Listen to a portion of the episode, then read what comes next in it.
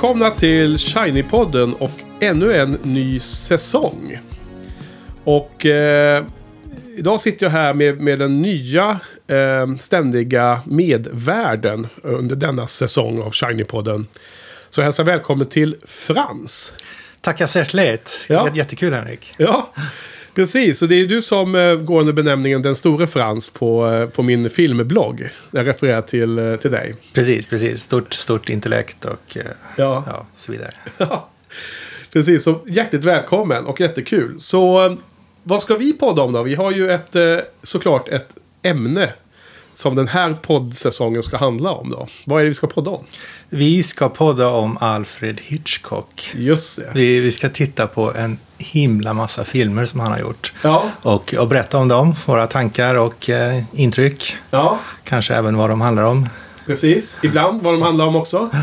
Fast egentligen är det väl inte riktigt att berätta vad, vad, vad, vad podden handlar om. Säga, vad filmen handlar om som är det viktiga. Kan jag tycka. Och de handlar kanske inte alltid om så mycket heller.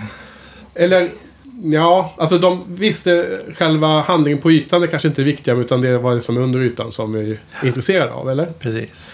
Eh, nej, men jag menar att, att vad den handlar om är oftast något som man kan läsa om på Wikipedia och så vidare. Utan det är ju lite mer våra, eh, vad vi tycker om det och våra upplevelser och vad våra eh, tankar har blivit av filmen som är det, det, det som är eh, det vi erbjuder i denna podd. Ja, det låter lysande. Precis.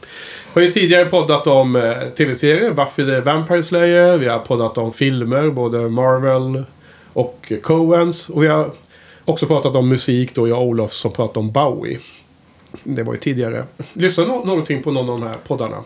Jag har lyssnat på de mesta. Det är, jag måste säga att det är väldigt imponerad av kvaliteten på era tidigare poddar. Det är ämnen som jag inte är speciellt intresserad av men som jag ändå har lyssnat på Ja. med väldig intensitet och intresse. Superkul att höra, tackar. Eh, ja, nej, men det är ju fantastiskt eh, kul att höra. Jag blev lite Så, tagen på så, sängen. så att det, det kommer att bli en, en dipp i kvaliteten när jag är med. Men det, Det, det tror jag verkligen inte. Vad heter det?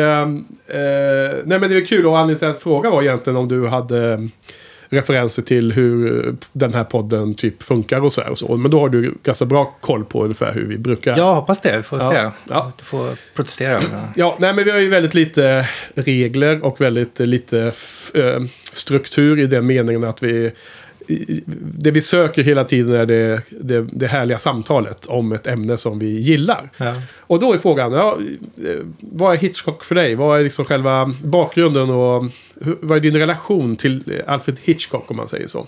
Och Hitchcock är någon som jag alltid har gillat tror jag. jag det har, det, det, kanske, jag kanske har en lite förvirrad bild av Hitchcock. Har, innan jag insåg att han var regissör så var han mer som ett begrepp eller en, ett fenomen. Kanske inte ens en person, bara en företeelse.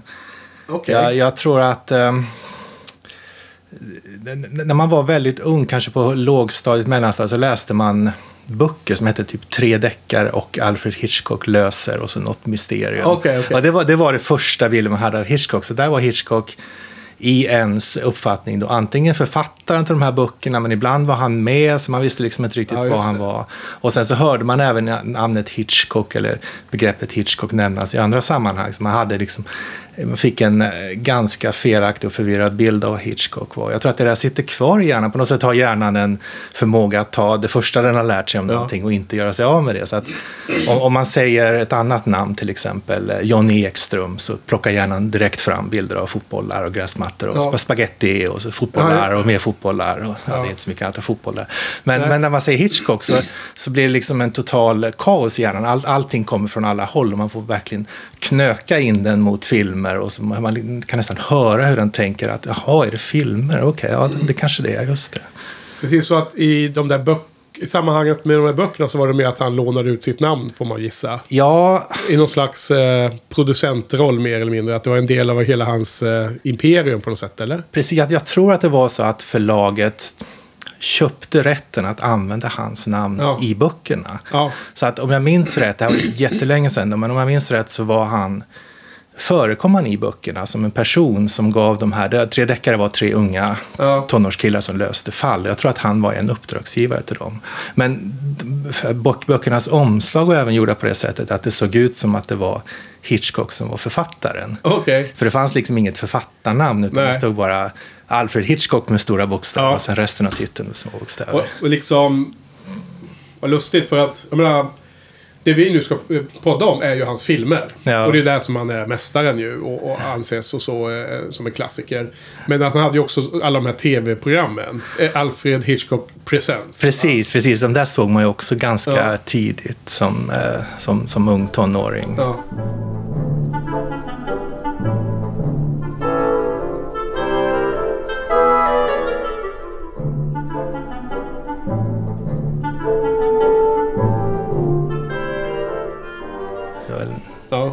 Något, något avsnitt, ett avsnitt som sitter fast i hjärnan där en, eh, en spo- spoiler eh, alert här men det är en, en kvinna som slår ihjäl sin man med en, lamm, en lambog och sen så bjud- bjuder hon Ja. poli- polisen på den Okej, när, när de ska Ja. komma till leta efter bevis. ja, just det. Och du är ju eh, suverän... Eh, eh, vad heter det? På matlagning också. Så det här finns en extra, Ja. extra kop koppling där. Då, Det då. kanske kommer därifrån. Ja, precis. Ja, nej, men på tal om det då med, med spoiler alert så är det ju i podden så spoilar vi ju friskt. Så att det är ju inga ambitioner om att, eh, så att säga, eh, betänka spoilerrisken och så. Utan vi, vi pratar ju om gamla filmer, om eh, filmer som har funnits länge, länge ute. Och därmed så kommer vi prata helt fritt i alla avsnitt om, om, eh, om, om filmerna och med spoiler. Men, men, men såg du de här Alfred Hitchcock Presents? Är det något som du minns? Nej, jag har inte sett det. Så eh, om man tittar på mitt... Alltså jag... Eh, jag har inte sett jättemycket av Hitchcock. Jag tror att, eller jag vet att du har sett mycket, mycket mer. Eh, Så att eh, i det här sammanhanget så kommer du vara den som är eh, mer bevandrad inom ämnet och se om mycket mer filmer. Och kanske både för andra och tredje gången, vad vet jag. Men jag, jag har ju sett ganska få Hitchcock-filmer. Och har ju tyckt att de varit oftast bra. Eh, men jag, jag har haft, eh, som filmintresserad och inte minst efter jag startade min filmblogg 2010, det är ju åtta år sedan nu Ja. snart. Så eh, har jag liksom mm, av och till varit väldigt intresserad av att liksom mm, grotta mig ner i Hitchcock mer. Och sen var det ju förra sommaren, sommaren 2017, när jag och Sir Per var på roadtrip i USA. Och vi eh, utgick från Los Angeles och åkte även därifrån. Och vi var ju då på Universal Studios eh, innan vi åkte hem ja, en hel dag. Och tog den här VIP-touren och vi var ju backstage och, tittade på massor med gamla eh, inspelningsplatser och så. Då var det bland annat det här Psycho-huset, Psycho från Hitchcocks film som var, stod kvar då, hur hade filmat det här. Och jag har ju liksom patetiskt nog inte sett Psycho, så det är ju som, då var jag jättes, Oj, ja, vad kul. Då får du se det snart. Ja. Om, ja. Ja, om länge. inte så snart. om länge. Nej, men då blev man jättesugen och då, och då tänkte jag när jag kom hem att jag måste se mycket mer eh, Hitchcock och den filmen och The Birds har jag inte heller sett. Men dä- däremot har jag sett den här som också ligger runt samma tid där. eh, North by Northwest liksom. Som är en otrolig favoritfilm. och Jag tycker den är så härlig. Eh, Så, så det var en grej som fick mig att börja fundera på det här med Hitchcock. Och det andra var att jag såg eh, en dokumentär som heter Truffaut Hitchcock. Som är gjord nu 2015 eller något sånt där. Men som beskriver den intervjuserien, eller en hel vecka med intervjuer som François Truffaut heter han va? Eh, om jag inte är helt förvirrad nu. Den franska regissören intervjuar ju Hitchcock på 60-talet. Om, om Hitchcocks filmer. Om alla hans filmer. Och, och skrev då en, en väldigt eh, intressant intervjubok. Där de går igenom alla filmer från första till sista. Och Hitchcock uttalar sig om den. Och den här dokumentären handlar om den själva intervjuserien. Men man fick ju se mycket från intervjuerna. Man fick se vissa klipp från filmerna och sånt också. För att dokumentären behandlar ju det ämnet. Liksom, att de satt och pratade om Hitchcocks filmer. Ja. Är, är boken alltså utdrag ur... Ja, vad ska man, Boken är ett resultat av eh, intervjun. Det, det, så intervjun spelades in på, på audio och även på video. Och sen har han skrivit sin intervjubok utifrån det, det materialet. Okej, så det är inte så här François säger Jo. Hitchcock? Okej. Ja, det är så. Jag har boken här. Jag köpte ju den då. Jag Ja. blev så himla sugen. Det blev ytterligare ett tillfälle då jag bara kände att det här måste jag titta mer på Hitchcock. Ju.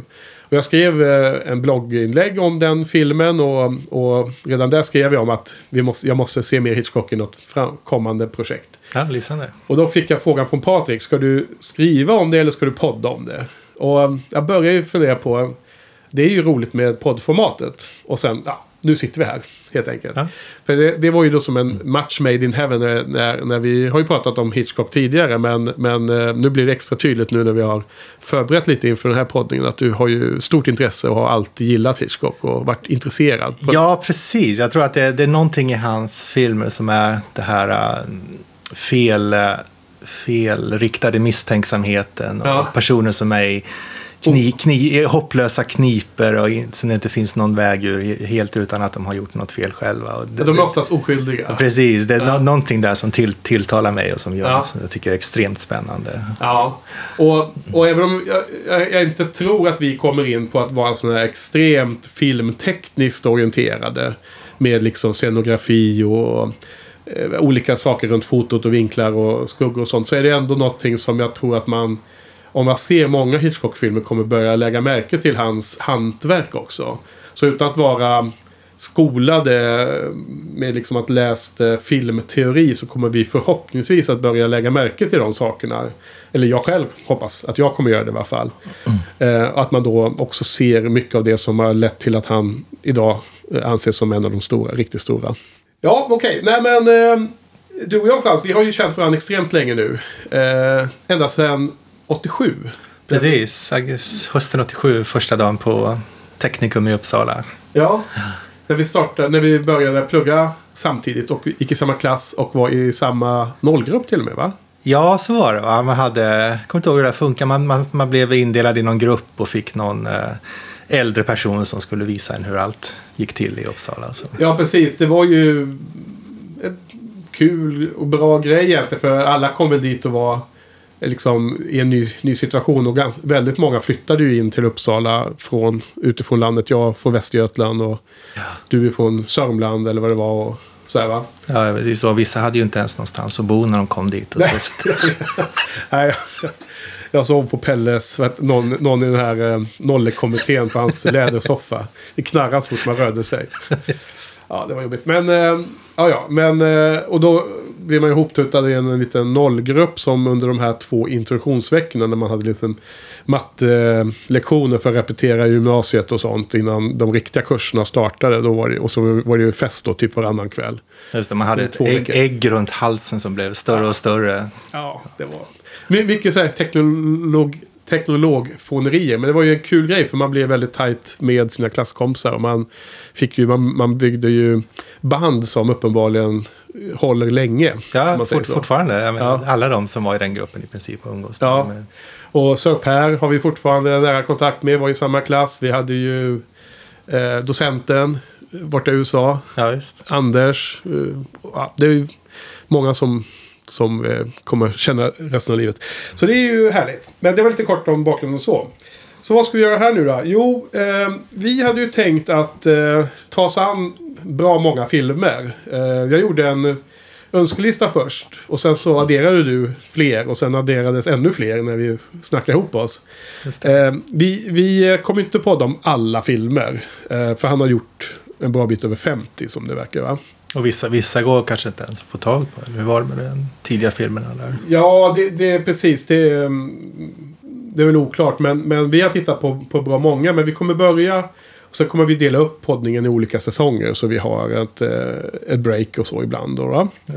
Men nu ska vi i alla fall börja med väldigt tidiga filmer. Vi tar dem helt i kronologisk ordning. Och det, det känns väl som en rimlig ansats i en, så, en sånt här litet projekt.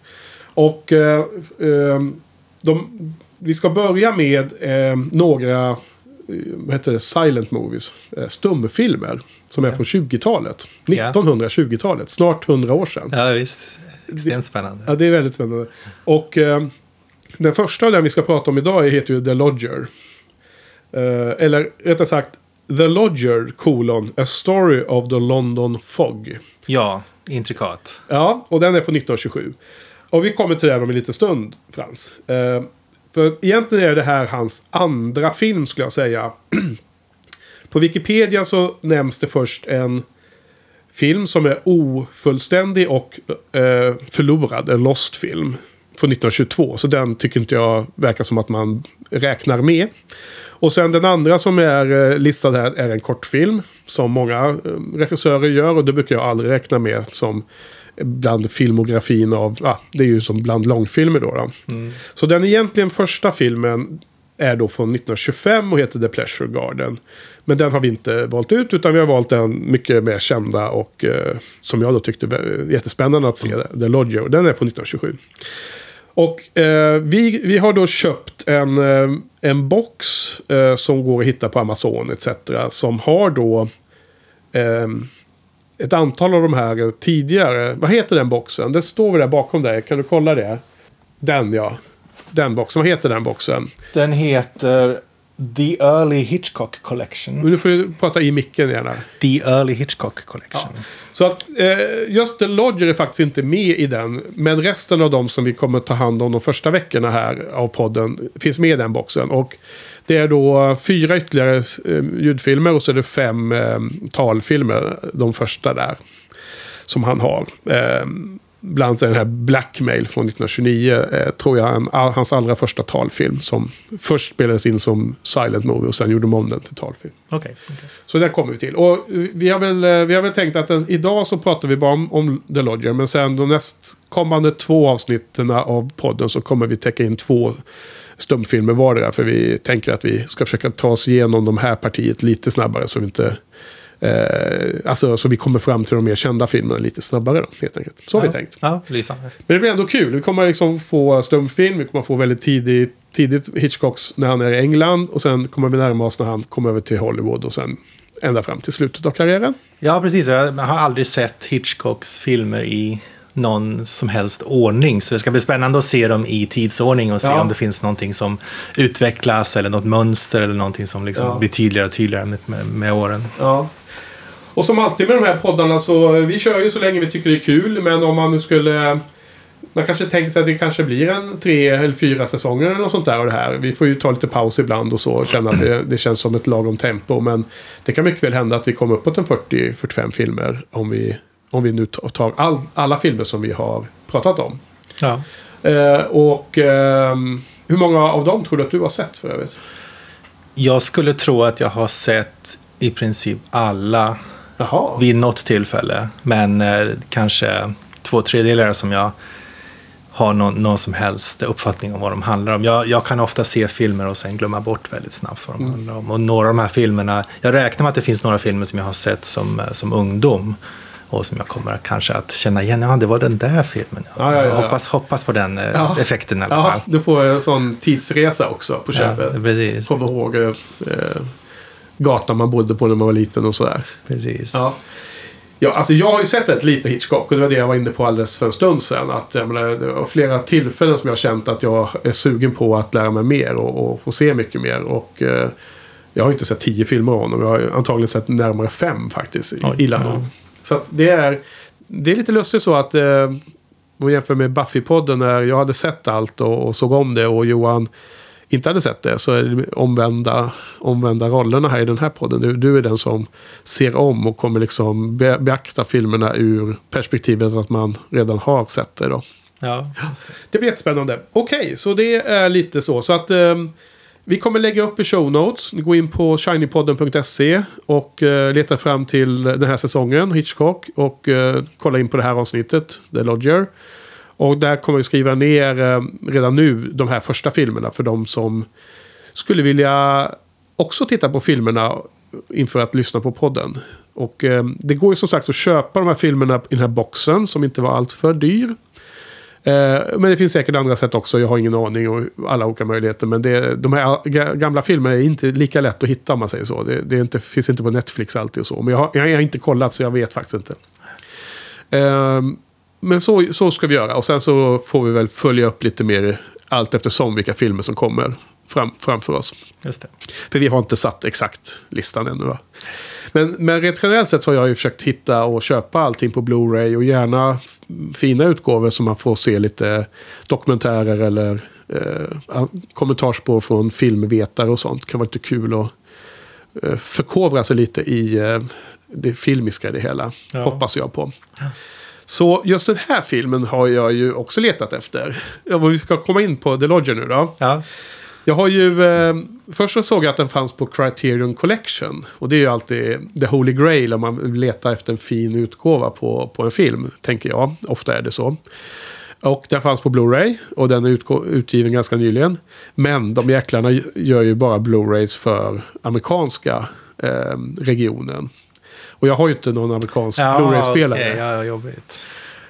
Så att det är alltid så himla irriterande. Speciellt med tanke på att folk kan engelska och det är liksom inte språkförbristningar utan det är bara att de är... De har eh, av någon anledning eh, begränsar sin, sin potentiella kundskara till bara Nordamerika. Ja, det, det går inte att förstå. Helt jävla idiotiskt är det. Så jag, jag kunde inte köpa den då. Jag får väl fundera på i framtiden att ta, ta och skaffa mig en amerikansk Blu-ray också. Precis som jag har en inköpt i Sverige. Alltså, det blir så absurt allt det här. Betala 2000 för en extra Blu-ray-spelare bara för att se en film. Ja, det, det man får fundera på det. Men då så kollade jag efter om det fanns andra versioner. Då hittade jag en, eh, en liten box faktiskt som heter Fox Horror Classics eller något sånt där. Okej. Och eh, från USA. Och eh, där fanns det mer ett kommentarspråk på hela filmen från någon filmvetare och så. Och jag tyckte det var så himla nice. Så jag köpte den. Den har ju kommit hem här. Så jag satt ju här tidigare i veckan och messade ju dig. För då visade det sig att här, då hade jag ju köpt fel film. Eh, det finns ju en The Lodger från 1944 också. Yes. Okej. Som jag antar är en remake på den här då.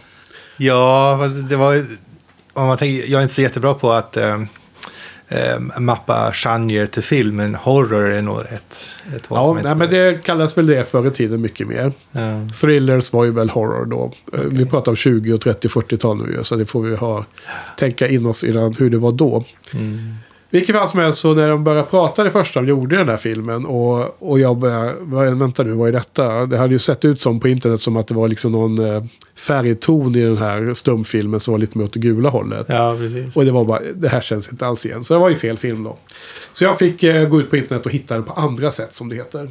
Så att jag har i alla fall sett den riktiga filmen nu då. Okej, alternativa källor alltså. Alternativa källor. Oj. Ja.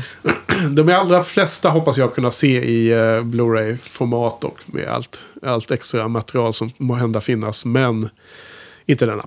Så jag har i alla fall sett den nu till slut då. då. Ja. I, I den, någon slags nyare version som verkar finnas. Jag vet inte, du, du har också sett den ju i någon... Jag har också sett den. Ja, jag hade den på en DVD sen tidigare, så därför tror jag att jag har sett den tidigare, fast Ja. jag inte har något direkt minne av det. Inte? Nej. För att jag, jag, jag har en väldig massa Hitchcock-DVD hemma och jag är ganska säker på att jag någon, i något tillfälle under någon förkylning eller någonting har tagit mig igenom dem. Ja. Okej, ja för att... Men det är samma vi har sett ju, för vi, vi kommenterade det angående ljudspåret, alltså musikspåret. Som är Precis, den. precis. Så, vi har sett samma version också. Det hoppas jag. Um, om vi ska dra jättekort då så är det här en... ehm, om handlingen ändå då, för det är inte säkert att alla har sett filmen då. Så är det en eh, thriller kan man säga. Och det är en... eh, I London. Tidigt 1900-tal och det är liksom en så typ Jack the Ripper-liknande historia. Så det finns en mördare som heter The Avenger. Som mördar blonda unga kvinnor. Ja. Och eh, håll på ganska länge och lämnar ett liten lapp med eh, en symbol och ordet Avenger på. Eh, så polisen är frustrerad och letar. Och sen så handlar det helt enkelt om en, ett hushåll som har typ hyr ut ett rum till en inneboende, en lodger.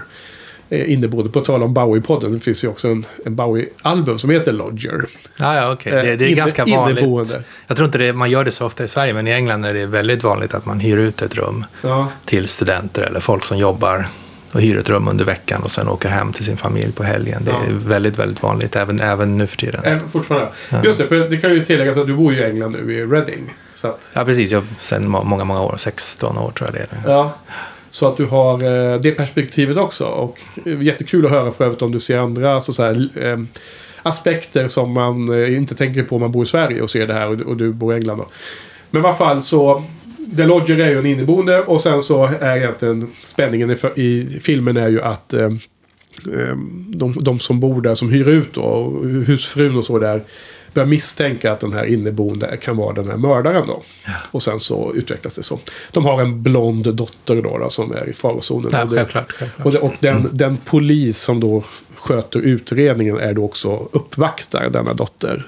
Och vill ha henne till sin fästmö, kan man säga. Precis, det är som gjort för intriger. Ja.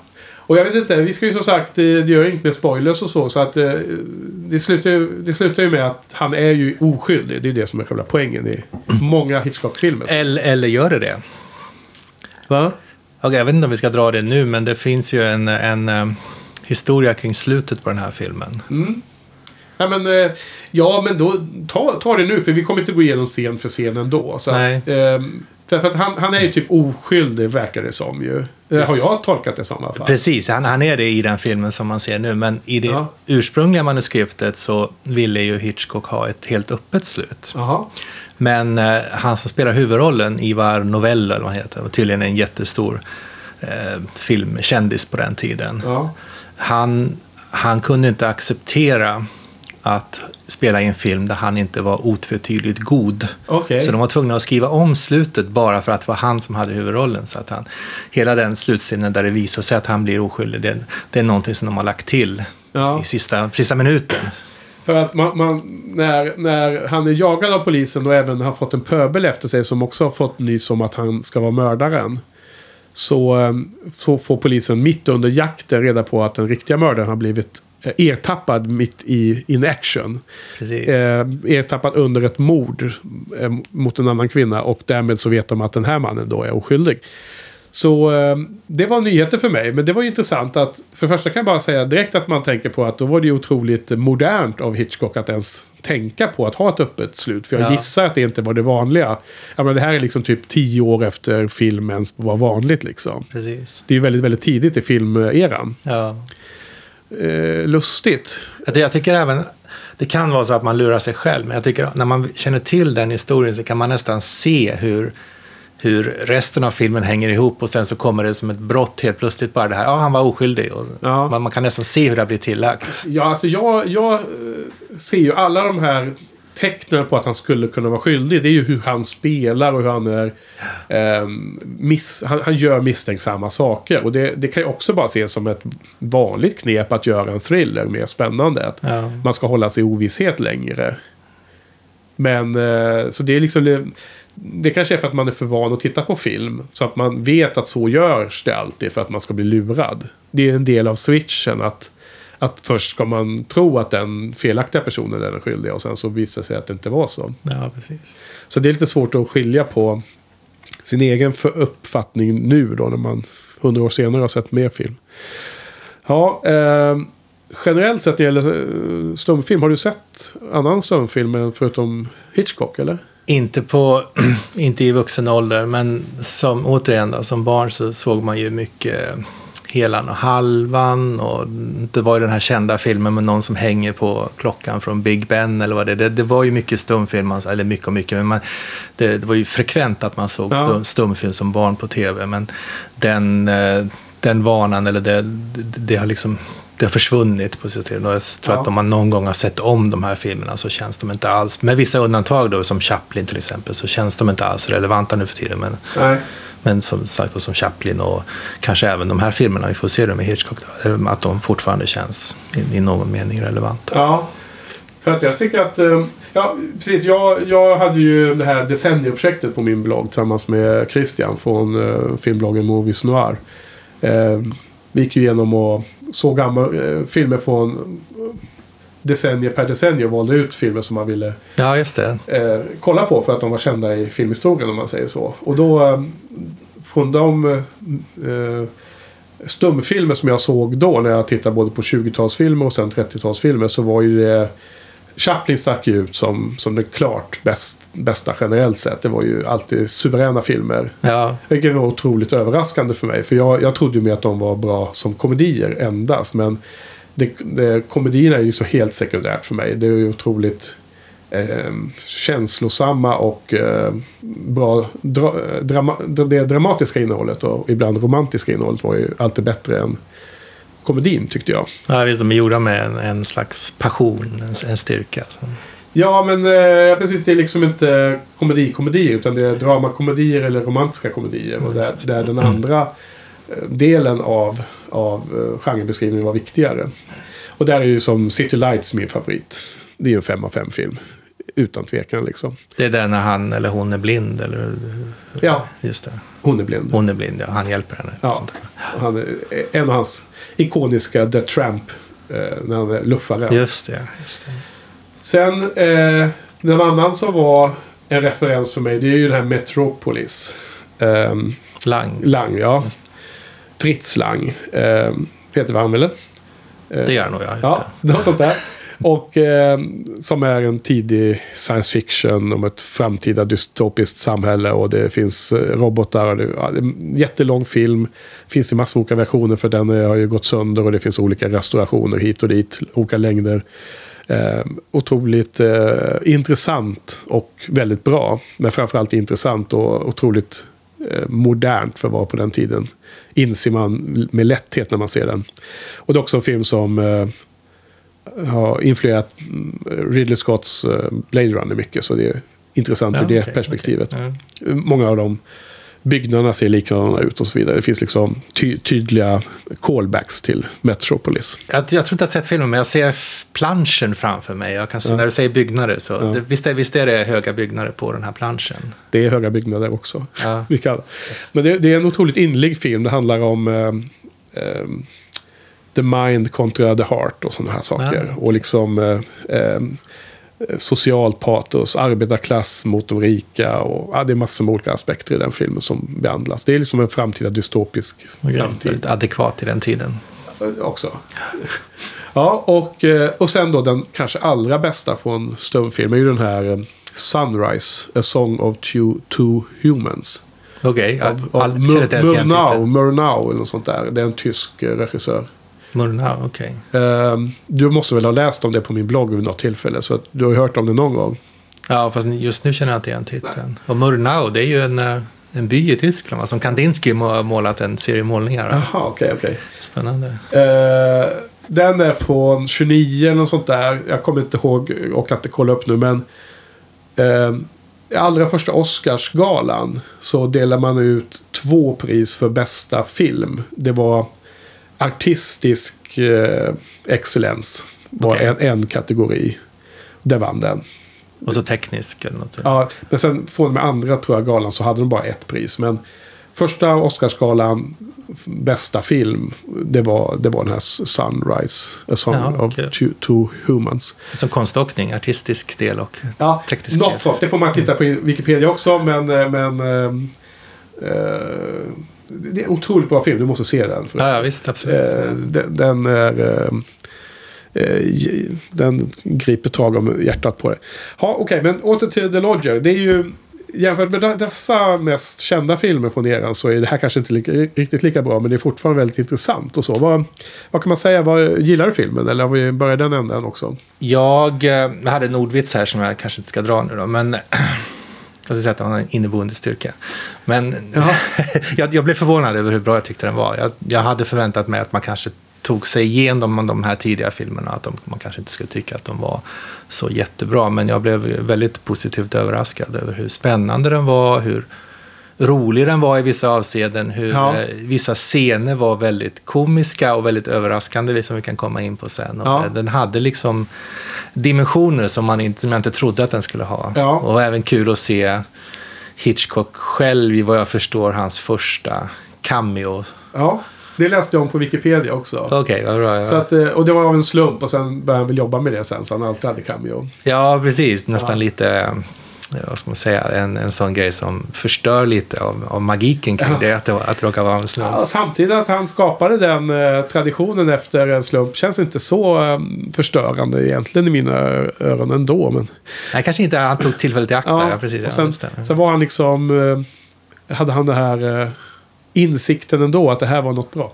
Men eh, jo, precis. För att det var en skådis som inte dök upp. Och han, han fick ta den rollen då. Ja, ja, Och han sitter Ja. med ryggen mot kameran i något eh, tidningsrum. Precis, man var tvungen att spola tillbaka. För han är mycket yngre där Smalare än man har sett. Så man var tvungen att spola tillbaka och se, är det verkligen han där? Alltså jag kan inte se att det är han, men kan man se det tycker du? Om, om man, eh, om man eh, tror att det är han så kan man liksom in, övertyga sig själv om att det är han. Ja, det, det, det är alltid det där. Men han är mycket smalare bland annat. Va? Han, han sitter där i alla fall i en, eh, eh, ja, eh, ett tidigt kontor. Sen finns han tydligen med i eh, den här mobben i slutet också. Någonstans ska tydligen gå och se. Okej. Ja. Men det här med humorn är ju någonting som jag också är väldigt nyfiken på att upptäcka och finna. Eh, Man har ju sett humor i eh, flera av dem jag har sett då. då. Men, men det är väl en av de sakerna man hör om Hitchcock också att han har ofta i sina filmer. Eh, Även om den senaste Hitchcock-film som jag såg var en av hans allra sista. Den från 70-talet som heter Frenzy. Ja, och det är ju intressant koppling till den filmen. För jag tycker att handlingen är väldigt, väldigt lika i de två filmerna. Ja, faktiskt, när du säger det. Men där är ju humorn kanske lite mer nedtonad, skulle jag vilja säga. En annan ton. Eller? Håller du med? Finkänsligt sätt att uttrycka. Ja.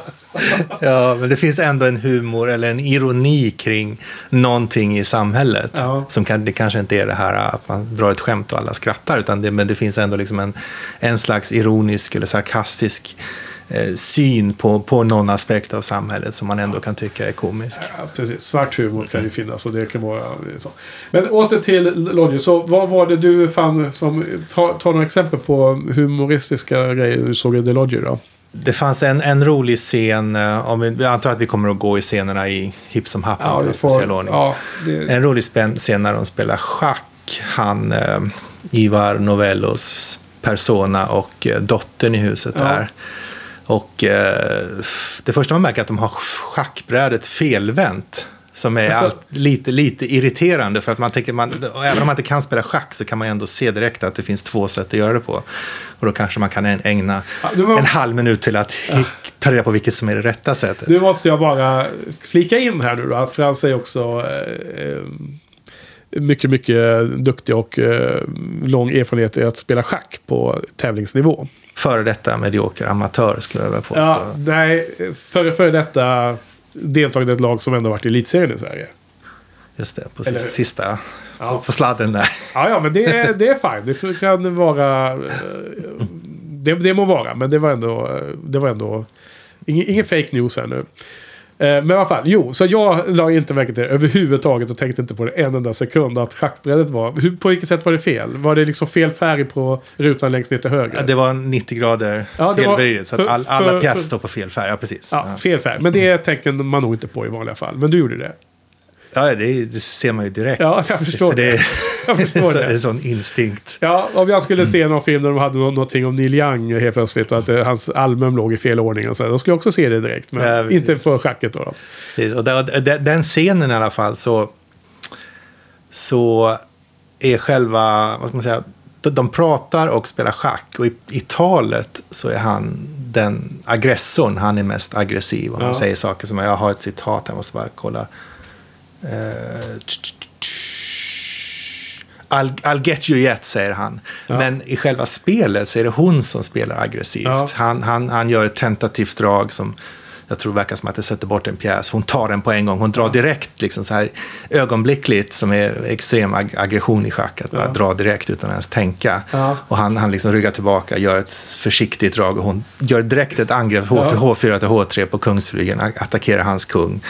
Och han tänker länge, samtidigt som han pratar på ett eh, semi-aggressivt sätt så gör han ett försiktigt drag. Så det är så roligt det här spelet där allting är tvärtom. Mot, Ja. mot, dynamiken är tvärtom i spelet och i, i, eh, i, i, pratet där, Så i dialogen. helt, helt klart mer... eh, Ja, helt, bättre helt enkelt på schack. Precis, hon har alla, precis. alla drag helt ut tänkt. Precis, och även, även strategin att hon är mer aggressiv i spelet och han Ja. är mer tentativ. Men i dialogen så är det han som är aggressiv. Och sen så Ja. kan, även i den serien så finns det ju en, en slags stämning som byggs upp mellan dem. Ja, Så precis. För att han, han, hon blir ju intresserad av honom också. Han är ju vacker och ståtlig, om än mystisk. Då, då. Han har, han har, det är en grej jag tänkte fråga dig om faktiskt. Kanske ett bra tillfälle nu då. Han har ju, det verkar som att alla manliga skådespelare, eller i alla fall de prominenta, har de är kritvita i ansiktet, har extremt målade läppar och ögonen är jättekonstiga. Är det någonting man har gjort i stumfilm för att det inte ska se konstigt ut? Eller vad? Alltså jag vet inte om det... Nej, jag har ingen aning för det första. Det är inte så att jag har läst filmhistoria och vet svaret så. Vad man anser inom experterna. Men jag kan bara direkt gissa och spekulera. Eh, det så kan jag tänka att liksom, när filmen var ny så var ju teatern det största. Ja. Filmen ska vi ersätta teatern till slut. På teater så har man väl typiskt eh, vita, vita sminkning och sen starka kontraster för det ska synas ut ända ut i publiken långt bak.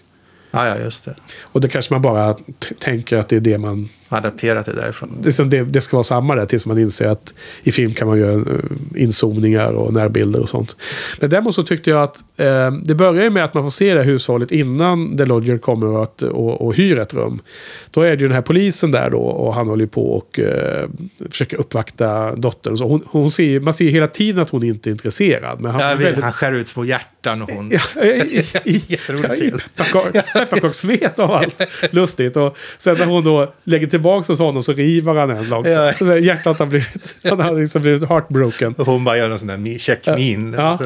Men alltså, det första man ser av honom det är ju att han är helt så här, svart i munnen. Ja. Eller han har liksom, som tänderna och till och med tandkött är färgat. Som om han har tuggat på en bläckpenna eller något sånt där absurt. Så han ser ju väldigt otrevlig ut. Han ser ju så onajs ut helt enkelt. Ja. Och det jag vet jag inte om Hitchcock har gjort för att man får nog räkna med att saker och ting är överdrivet tydliga så här i en tidig film. Mm. De, de har nog inte lärt sig ännu att vara sublima och verkligen liksom fin, alltså underspela saker som man, man ska upptäcka ändå. Så jag gissar att det är som, man vill sätta direkt att det här är ingen, inte den man ska heja på. Trots att det är den första, just det är det. den första mannen i rätt ålder, om det nu ska vara en romantisk eh, innehåll i filmen, som, som publiken kanske skulle tro att, att det är den som man ska heja på. För det visar sig att det är nästa som är i samma ålder som man ska heja på. Ja. Så de måste göra honom oattraktiv på något sätt. Han bara ser himla slime ut. För senare i filmen så har han inte det där i munnen längre. Okej, ja, det missade det la jag märke till. Jag, Ja, ja. jag, jag bara tyckte det var så otroligt konstigt. Han ser ju helt sjuk ut liksom. Eh, Så var det en lite lustig detalj i alla fall. Ja, verkligen. Jag, jag lade märke till hans ögon, att de var helt konstiga i den.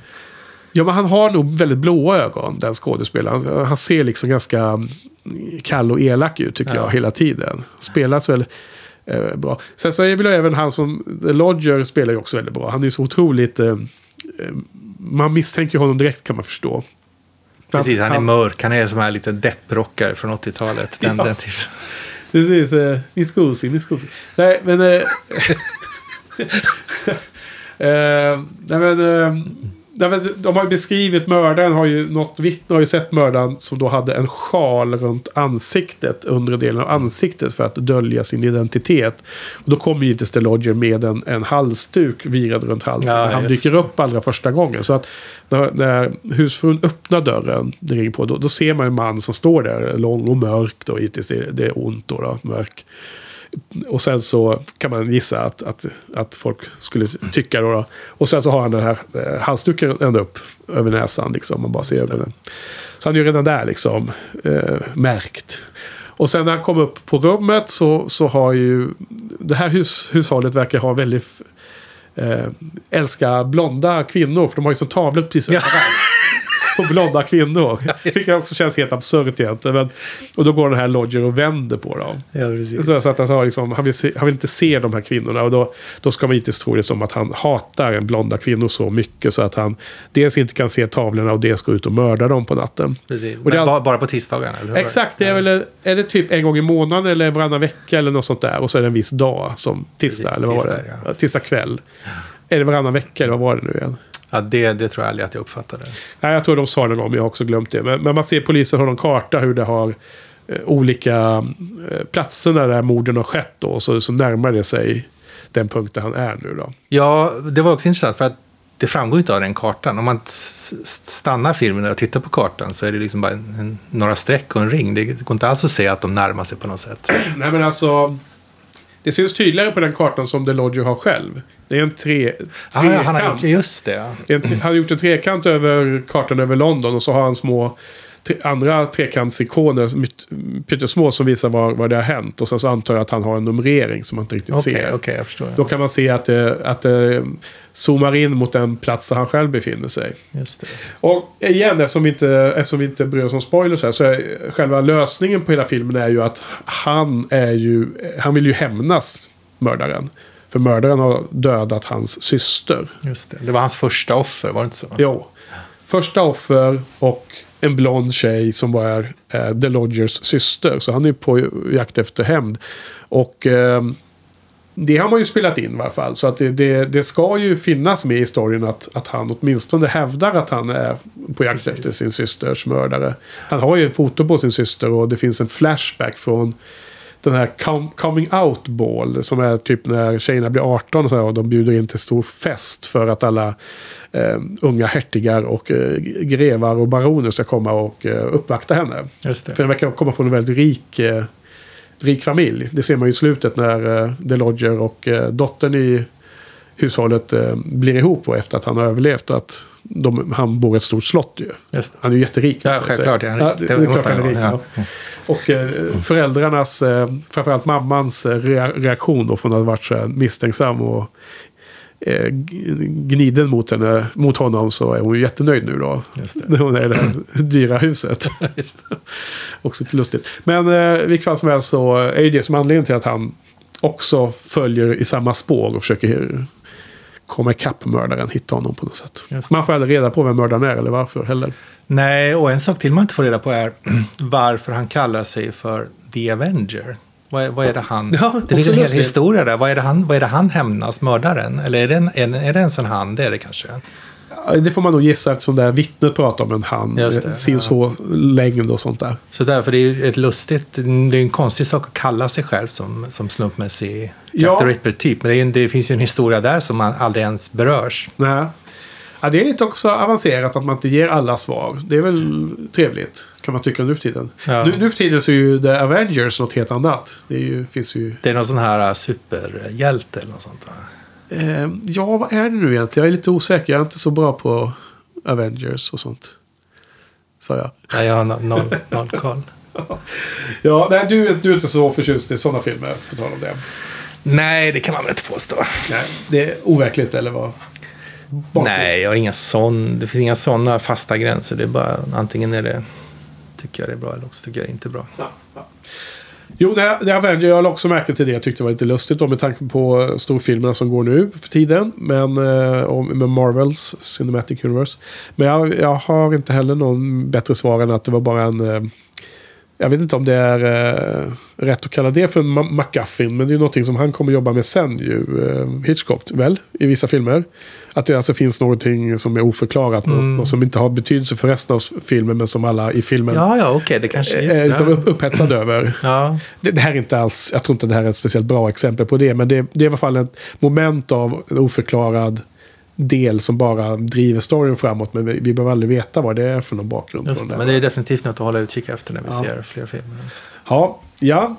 Men vad mer då? Jo, men vi, en annan lustig grej. Det är ju det här vi, vi pratar om det där Ehm, eh, ljudspåret. För det är ju då en eh, stumfilm och eh, ibland pratar de utan att man får se vad de säger. Fast man förstår det faktiskt väldigt väl. Det är det som är så lustigt med stumfilmer. Man förstår ju dialogen mycket mer än vad man tänker sig innan man verkligen prövar stumfilm. Att se stumfilm. Men, men, men bra många gånger så finns det också sådana titles card. Där man får se vad de säger exakt.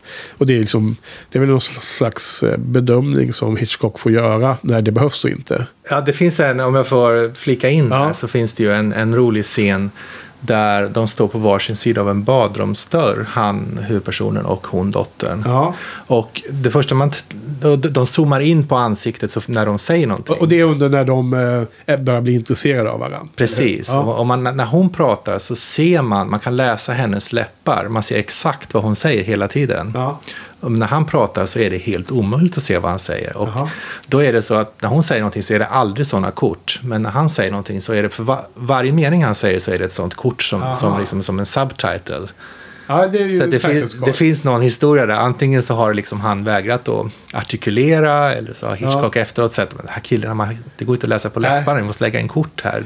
Plus att det då... Jag, jag, jag kommer inte ihåg, jag, jag tänkte inte på just det, men det är jättekul att du nämner det. Men det, man kan också tänka sig att det behövs ju bara hälften av, av dialogen för att oftast förstå vad Förstår dia- jag? Precis. hela dialogen precis är. ja. Så att det är lite lustigt så då.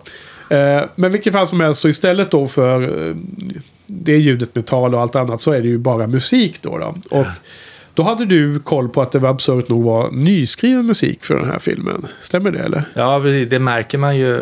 För att det, det kommer ju, alltså direkt så känns det som att musiken, är det här verkligen 20-tal? Det fin- det är en musik som har någon slags eh, driv i sig som Stravinskys Petrushka eller någonting där, duk, duk, duk, väldigt rytmiskt. Så att det känns ju rätt. Men sen så finns det de här melodierna som känns mycket mer moderna som spelas på blåsinstrument, lite sådana käcka jazz-pop-melodier. Ja. Man, man kan ändå övertyga sig själv, ja, det kanske är 20-tal det här ändå, Ja. då, liksom väldigt modernt. Men sen But- efter, but efter no. ett tag så, But- kom, but så kommer no. det liksom ett modern popsång mitt i En allting. kärlekspopvisa. Ja, precis. Pop, popsång.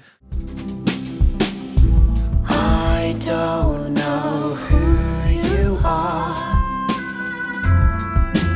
something's changed. I don't know how you feel. I'm feeling strange. Min första reaktion var att mina, jag lyssnade med bluetooth, eh, blåtandshörlurar, och att de hade parat sig med telefonen av misstag och börjat spela radio eller någonting. Ja. Och var tvungen att stänga av och kolla att allting stämde. Ja, och, och jag tryckte på paus direkt när den där popsången med lyrics. När de sjunger text. Med någon, någon tjej som sjunger tror jag det var. Stängde jag av direkt. För jag, är ju som, jag, jag trodde att det här ljudet kom från någon annan. Ja. Jag, jag skulle kolla om det kom från högtalarna. och sen bästa det fråga. Vad fan ska det vara sång här och så? Ja, Liksom. För jag blev orolig att jag fått fel version från other sources. Precis. sources. Eh, ja, men det var lite absurt. De hade två sånger i, i soundtrack. Som var som eh, låtar med text. Alltså med, med ly- lyrics. Ja. Och den här första var ju som helt malplacerad tyckte jag. Helt kast var det. Jag tyckte båda var tämligen... Ja, men den andra var mindre intrusive tyckte jag i alla fall. Men den första var liksom dels chockeffekten och dels att det var liksom en sån här smörig kärlekssång då när de hade någon form av uppvaktningsfas mellan The Lodger och hon dottern där. Just det. Jag tyckte hela, hela soundtracket blev påfrestande ganska snart. Ja. För det var, det var sån repetition i det. Det var liksom likadant hela tiden. Ja, nej, så att vi är inte riktigt nöjda med det. Men det, det ska inte förta. Det blir ingen dominerande...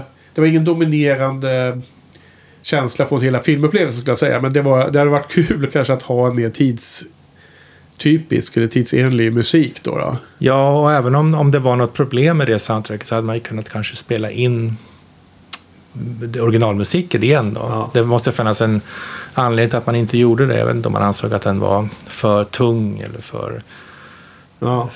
Jag, jag tror att eh, man ofta på den tiden spelade man ju musiken live i biosalongen. Va? Det, det satt någon, eh, någon glad pianist eller sånt där. Och, Ja, Klankade på. Orkester. ja, så att eh, jag har faktiskt sett på Cinemateket också. De visar någon gammal eh, stumfilm som jag glömt vilken, vad den hette nu. Scarlet Letter kanske var förresten. Där man spelade live, ny, nykomponerad ny musik. Har jag för mig att det också var. Det var väldigt diffust, det var många år sedan nu. Men det var en kul upplevelse i alla fall. Det var väldigt så här, starkt att, att få en livemusik spelad samtidigt som man såg filmen. Ja, nej, men så det var lite bisarrt. Men det, det förtog inte så himla mycket egentligen. Nej, det går ju att sänka utan att Jo, förstöra. men man vill inte ha det helt tyst. Tycker jag inte. Eller, eller spelar du den med tyst eller? Nej, men man sänkte ganska rejält. Ja, för att efter ja. ett tag så fanns ju musiken i hjärnan vare sig den spelades eller inte. Ja, du är mer bevandrad i musik också. Jag tror du är mer musikalisk framförallt. Så att du får ansvara för den biten av filmerna. Eh, det mu- musik, eh, scoren. Ja, var det mer... Eh, eh, du nämnde spänningen och så. Då. Vad- var det du fann eh, spännande i filmen? Kan du, kan du eh, exemplifiera för lyssnarna och förklara? Ja, det är svårt att konkretisera tror jag. Jag tror att det är en, en, det är en historia som... Den bara berättas på ett sätt som gör att det blir spännande. Ja, Fast om jag själv skulle återberätta historien skulle det kanske inte verka speciellt spännande. Nej, nej. Men på något sätt det är det är någonting som, som gör att man att tycker det är spännande. Han, han liksom kittlar rätt, eh, rätt nerver på något sätt. Ja. Det, är en slags eh, skicklighet som han har Ja. att, att göra saker spännande. Ja. Jag håller helt med. Alltså jag eh, tyckte också den var spännande. Eh, nu, nu känns det som att jag kanske inte är lika positiv till filmen som du verkar vara. Och det blir spännande. Vi får ju sätta betyg här i slutet på, på filmerna då. då. Men eh, jag tyckte att det var spännande men den, den, den tog väldigt god... Filmen tog väldigt god tid på sig att komma igång tyckte jag. Tyckte att det var väldigt lång, långa intro. Det var väldigt lång tid eh, när han dök upp. Och man förstod direkt att han nu kommer bli misstänkt och så. Alltså man, man såg alla de här signalerna. Men sen var det bara liksom scen efter scen efter scen som skulle liksom etablera det här att han var misstänkt. Så Ja, så att väldigt mycket av det som sen händer med att polisen får upp nosen för honom och det är också då pådrivet av att polismannen är kär i henne eller vill ha den här dottern. Så han gör ju det i första hand för att bli av med sin konkurrent, vilket också är väldigt fult ju. Man blir ju så här, det är väldigt, eh, väldigt, eh, eh, vad heter det, felaktigt det här med att han blir jagad ju.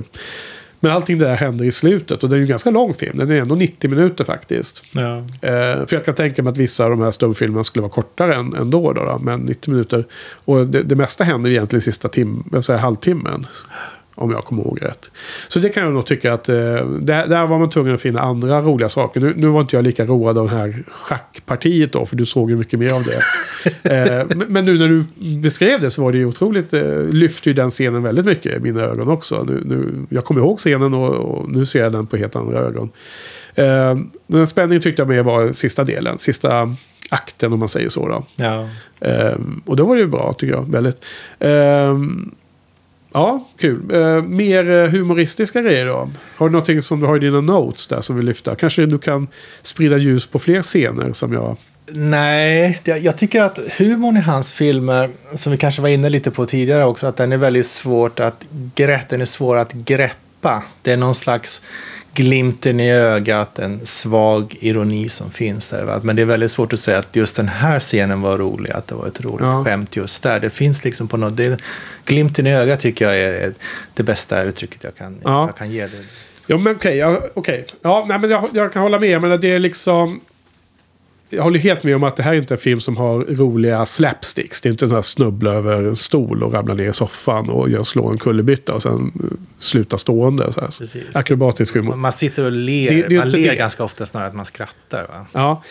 Eh, då är det mer så här eh, samhället eller karaktärer som beskrivs på ett underfundigt sätt som man tycker är lustigt till slut. Jag menar, det, och faktiskt som gör mycket med modern jämförelse med, faktiskt med Harry Potter som är... Eh, det roliga där är liksom hur den här liksom lite ironiska synen på det brittiska samhället. Exakt, det är precis samma typ av, och Agatha Christie också, samma, Ja, ja. precis samma sätt. de här, karak- de här typiska karaktärerna, stereotypiska eh, och ibland liksom...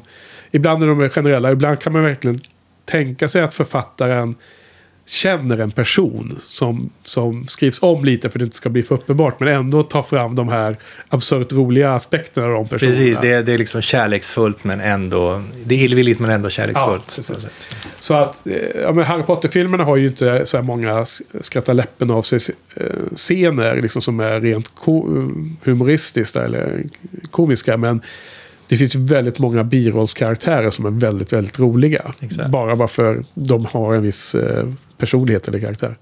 Och det, det var ju inte riktigt på den nivån i den här filmen. Men det var ju med han polisen och han den eh, eh, första älskaren till dottern. Han, han var ju komisk i det mesta han gjorde. För han var ju ganska, han var ju en loser. Precis. Känns det som.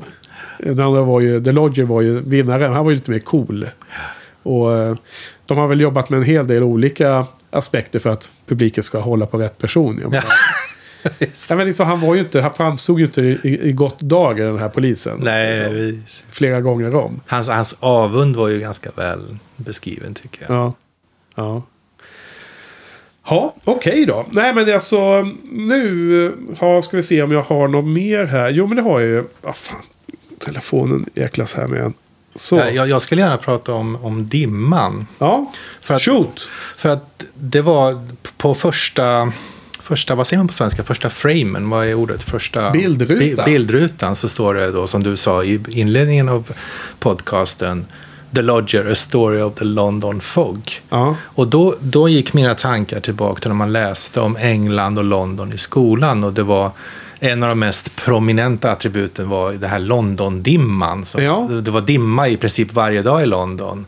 Och jag kommer att tänka på att det där har man aldrig sett. Jag har ändå bott där i 16 år nu. Aldrig sett någon dimma. I London eller någon annanstans i Nej. England. Så att jag var tvungen att stanna filmen där faktiskt och läsa på om Londondimman. Ja, berätta. Och det här är då ett fenomen som har förekommit ända sedan 1200-talet. Jaha. Som beror på att man eldar för mycket kol. Okej. Så det är smog och inte fog? Precis, det är smog. Det är alltså svaveloxid eller svaveldioxid. Vad som är mest logiskt. Och eh, partiklar, sotpartiklar från koleldning. Och 1272 tycker jag var kul. Så eh, proklamerade kung Edvard att nu får det vara slut med koleldning i London. Det blir alldeles för smutsigt. Ja. Men det hjälpte ju inte då såklart. Utan det var först 19, på 1950-talet. Efter att 1952 så var det värsta smogen i, jag tror i världshistorien. Det var 10 000 personer som dog. Ungefär hälf- hälften dog av, direkt av smogen och hälften dog senare av... Ja, vadå? Alltså, du menar dog typ inom ett dygn, eller vadå? Inom, en- under en vecka när det var en det, var, det var väderfenomen som gjorde att den, den låg kvar i Ja. ungefär en vecka. Och eh, jag tror 4-5 tusen dog under den veckan och 4-5 tusen dog... Så de, de lungorna blev så kloggade så de bara dog av Precis, andnöd liksom? precis, precis. Och de dog av, av Otroligt. bieffekter. Så då, då först, efter 700 år av haft de här problemen, så tog man tag i det 1956. Och 68 gjorde man ett nytt initiativ och det sista initiativet som gjordes var 1993. Och efter att ha haft det här problemet i 700 år så har man lyckats bli av med det nu då på 50 Ja. år. Det finns inte ett spår av det här längre. Nej. Den, den som finns nu är ju kanske mera osynliga föroreningar från bilar och sånt. Det är fortfarande ett problem med bil, biltrafik Ja, i. London som i alla städer. För då är det ändå inte så att London ligger i en dalgång eller något sånt där. Och att det finns sådana skäl till att det skulle bli ett lock av smog. Nej, precis, runt, precis. runt bergen och sånt där. Eller i, i mellan bergen. För menar, det är ju väldigt platt där och, och det är nära havet och så vidare. Exakt. Ja, ja, okej. Ja, men det var ju bra att jag fick den förklaringen. För, för det, det känns ju som att det är någonting man, man ser på gamla filmer. Men moderna filmer från London är ju inte så att de går omkring i dimman hela tiden. exakt. Och du, du nämnde ju också i början att det var en gul ton i filmen. Ja. Och vad, vad jag funderar på med filmen är, vad är det i filmen som handlar om dimman? ja, men det är ju ingenting. Nej, precis. Men är det den här gultonen? Är den från... Alltså- för den kallas ju även för... Den här Londondimman kallas även för ärtsoppedimman för den hade den gulaktiga, gulgrönaktiga färgen. Ja. Är, det, är det en reflektion av dimman eller är det bara kvaliteten på filmen från den tiden? Ja, alltså. Jag har ingen aning. Det borde man ha... Nu, det här borde vi ha tittat upp innan då. då eh, eh, just om eh, Story of, of the London Fog. Och om det är något efterhandpålägg. För att det jag tolkar den gula tinten i stora delar av filmen. Eller hela eller? Kommer inte ihåg. Jag tyckte den var, förekom i hela filmen. Ja. Eh, så trodde jag att det var för att filmen var gammal. Ja, precis. Det, det är ju en, en, kanske en rimligare förklaring. Att, att den blir eh, förstörd. Den, den, den, den eh, kopia som har tagit den här eh, eh, Blu-ray-filmen av som man såg en ripp av. Har liksom använts på en för gammal film som, har, Ja, som snart precis. Tar slut. Precis. Man gör ju så här digital restaurering av gamla film, svenska filmer, filmskatten och så just för att den här celluloid film, filmen helt enkelt blir för gammal. Ja. Ja.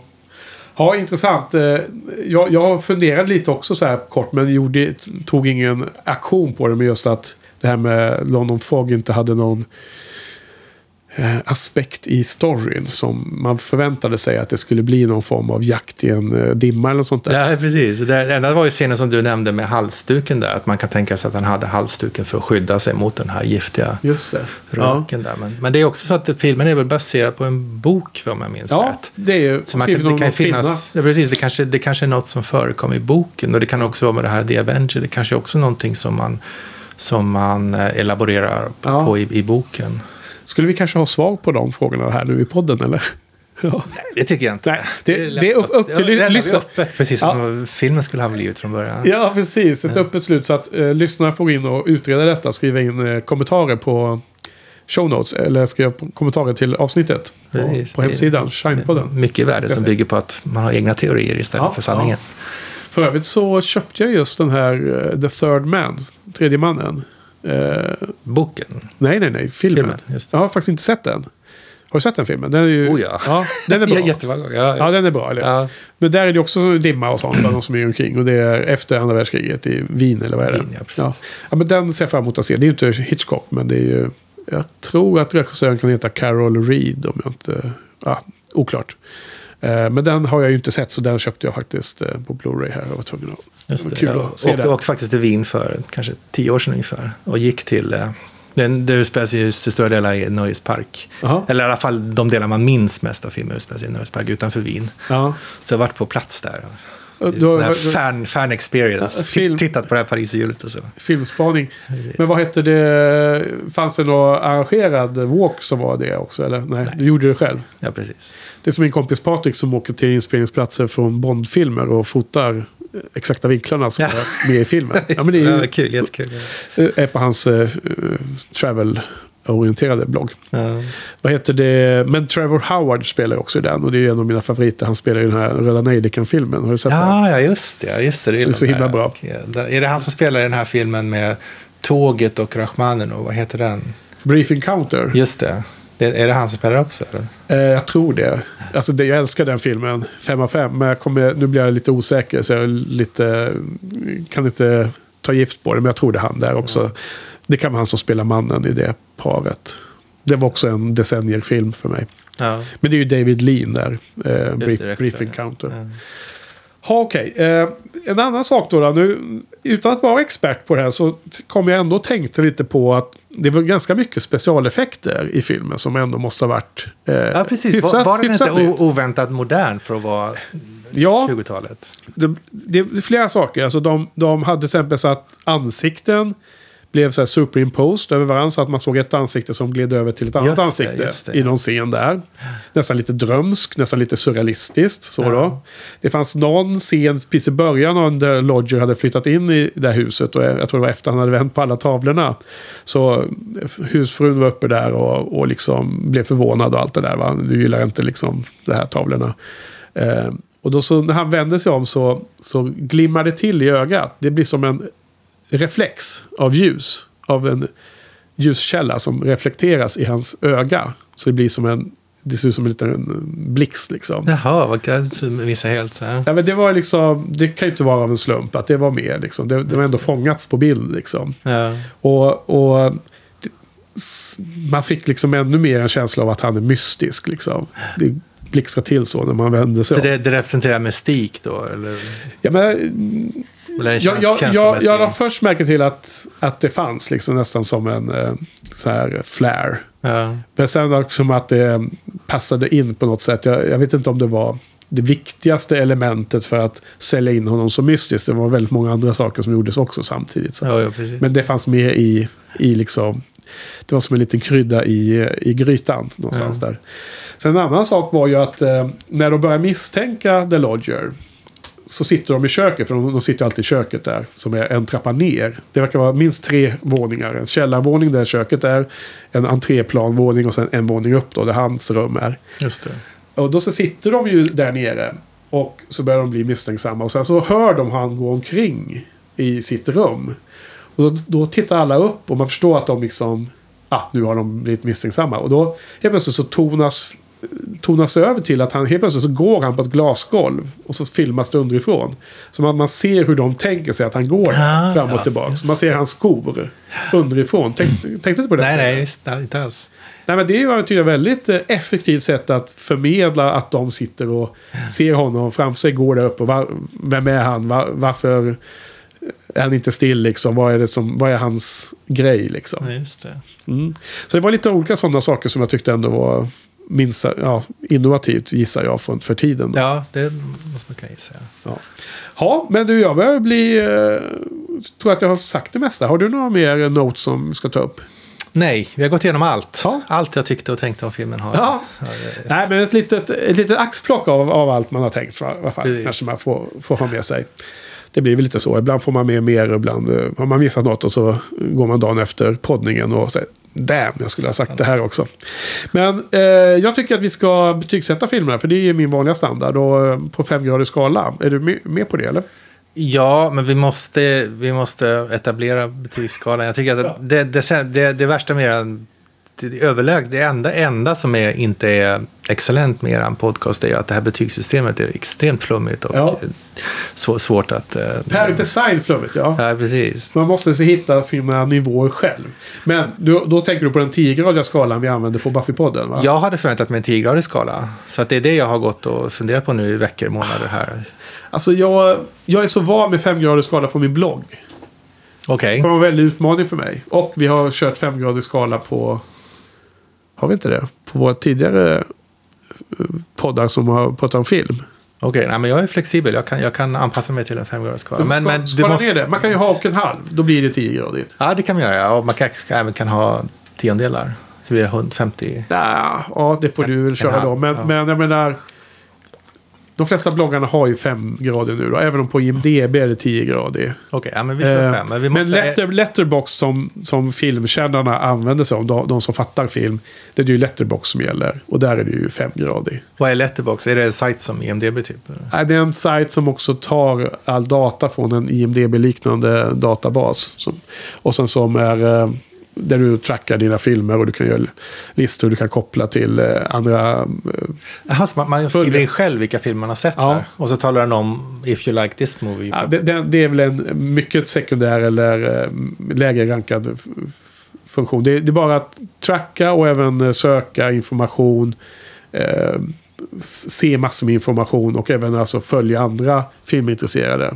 Och och någonstans sekundärt kan det vara för att få tips också. Men framförallt att managera eh, vad man har sett och så. Okej, så där måste, ska man skapa ett konto då? Det är Ja. gratis. Man... Det är gratis och sen mot en kostnad så får du extra funktionalitet som är då ja, oklart om man tycker är värt. Men Men när man har sett film så går man in där och skriver. ja, kan skriva datum och betyg och annat. Du kan skriva in en kort eller en review, var, valfri längd. Och sen så blir det som en eh, community. Det blir ju som en social nätverkfunktion. Okej, men då är det ju helt självklart att vi ska ha en femgradig skala. Ja, och där är det och en halv. Så att man, eh, man kan välja och en halv men inte tiondelar. Okej, okej. Så att om vi kör femgradig då kommer vi vara eh, kompatibla med min blogg, många andra filmbloggar som jag känner till i Sverige plus Letterbox. Jag tycker det är en bra det är en bra grupp att tillhöra. Ja, men du måste gå igenom de olika stegen exakt. Att Jag vet vad du gör nu Frans. jag vet att du vill att vi ska hamna i en halvtimmes diskussion om skalan. Nej, det, jag vägrar. Men okej, Okej. vi kan säga så här då. För mig så tycker jag att en tvåa är en helt okej film. En, en etta är som allt som är dåligt. Och tre, fyra, femma är bra betyg. Fast liksom lite eh, skiktat där för att eh, det ska vara mer intressant att eh, vara fin lir runt de bra filmerna.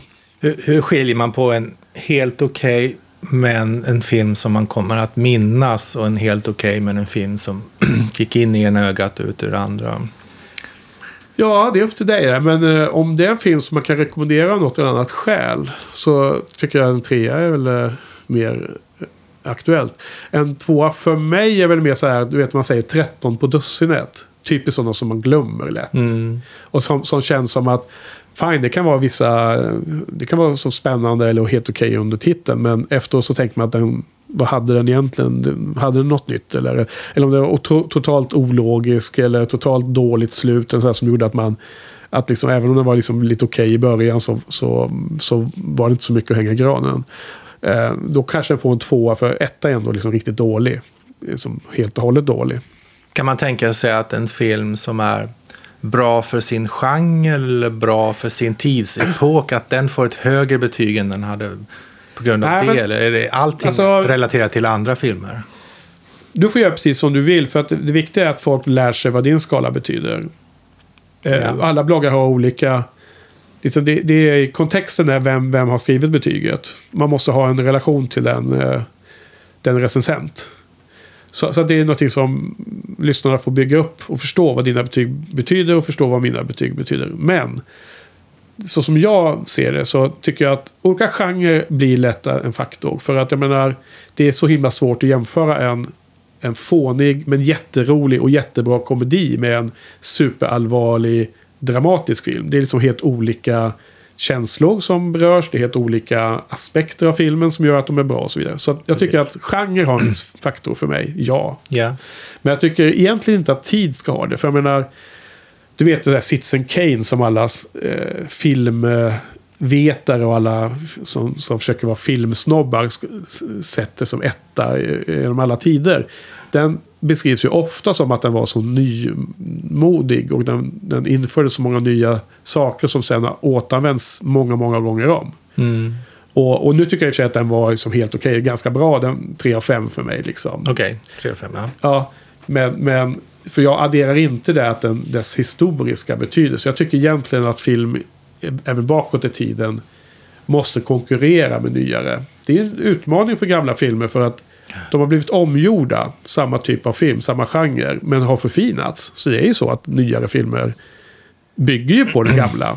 ja, som eh, Steinbeck sa, det finns inte så många historier. Alla böcker och filmer och allting är egentligen bara samma Ja. fåtal historier som berättas om och om igen på olika sätt. Ja. Och, och det görs bättre och bättre. Eh, ser man en fantasyfilm från före år 2000, före Sagan om ringen-filmerna, då, då är kanske förväntningen och utförandet av specialeffekter på en helt annan nivå än vad moderna filmer är. Och det är klart att de moderna filmerna är bättre i den aspekten. Ja. Men är det så att alla gamla filmer skulle vara sämre än alla nya, då skulle jag kanske vara mer kluven till den här frågan. Men nu är det inte så. Till exempel Sunrise, A Song of Two, Two Humans, är ju klockren 5 av 5 för mig. Tycker den är otroligt bra.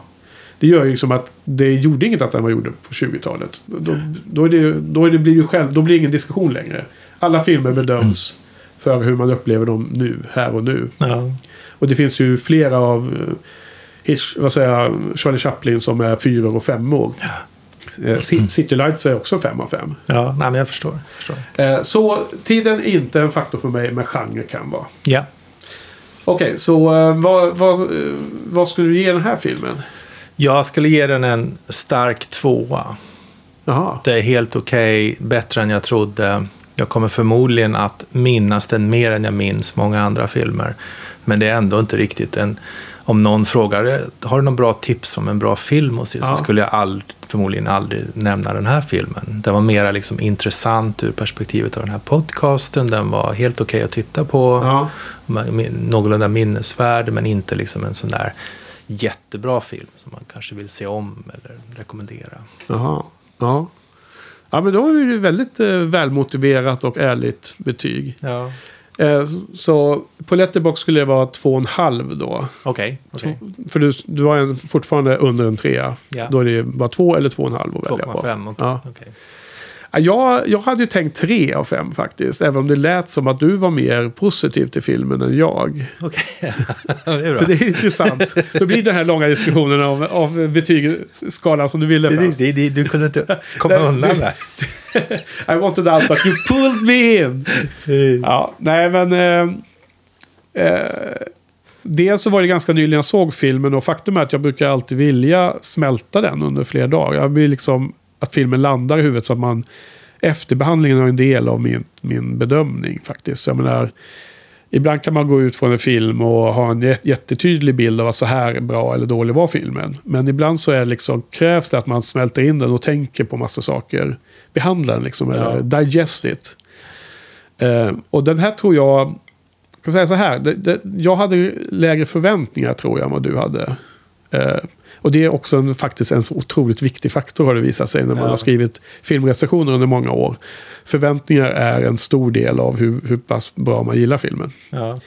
Och jag tänker att den, var, den hade mycket mer, mer hyss för sig än vad jag hade förväntat mig. Och det var en film som jag tror att jag skulle kunna rekommendera mer frikostligt än vad du beskrev. Ja. Även om de jag nämnde nu är sådana som alltid kommer vara rekommenderas före om man ska prata om stumfilm. Då. Ehm, ja, nej men jag, jag har sett en trea och sen får vi se när jag klipper det här programmet om, jag, om den har ramlat ner på två och en halv. Nej, det, är bara, Man vet aldrig. det är bara några... Lätt att... Decimaler. Om det, om det hörs, mitt betyg är tre, tvåa, då, då kan då publiken förstå att det har... Precis. Ja, men det är väl också lite så att det blir, betyg kan man ju alltid ändra på när som helst. Det är inget, eh, det är inget hugget i sten. Så att säga. Men, men jag kan väl säga så här, det är inte en film man känner att man kommer se om så här helt säkert. Det kommer säkert finnas andra filmer i den här filmserien som man mer kommer vara sugen på att se om. Ja, precis. Det tror jag också. Helt klart. Ehm, ja, jag, jag kanske var ändå lite imponerad av att den var så gammal då. Du, du frågar om tidsaspekten och egentligen inte, men, men någonstans så finns en, det är en komplex hel, hel, käns, hel bild av känslan. Ja, ja, jag tyckte också jag var positivt överraskad som jag sa i början. Och en, en del av de saker som du, du drog upp på slutet här om eh, tekniska grejer de hade gjort. Det var ju också som, saker som inte jag tänkte på, men som när du säger det, Ja. väldigt Det imponerande. kommer in undermedvetet tror jag oftast. Ja. Eh, nu kommande veckor då, då får jag den här boxen där. Ska vi titta här. På nästa poddning så är det då... Ja, vilka är det egentligen de här? Eh, just det, men det är då nästa gång Frans ska vi prata om The Ring och Champagne. Okej, Båda är från 1928. spännande. De jag- är eh, eh, stumfilmer. Mm. Men vi, vi tar dem i ordning ju. Ja, Så om det här var hans andra långfilm så är The Ring fjärde. Och sen har vi... Uh, ska vi se. Nej, vi ska ta dem i rätt ordning. Vi ska ta The Ring och sen The Farmer's Wife. Sorry, okej. det är nästa gång. Eh, vi ska ta dem i den ordningen som står på Wikipedia här. The Ring är tydligen från 27. Det står fel här på boxen. Och sen The Farmer's Wife är från 28.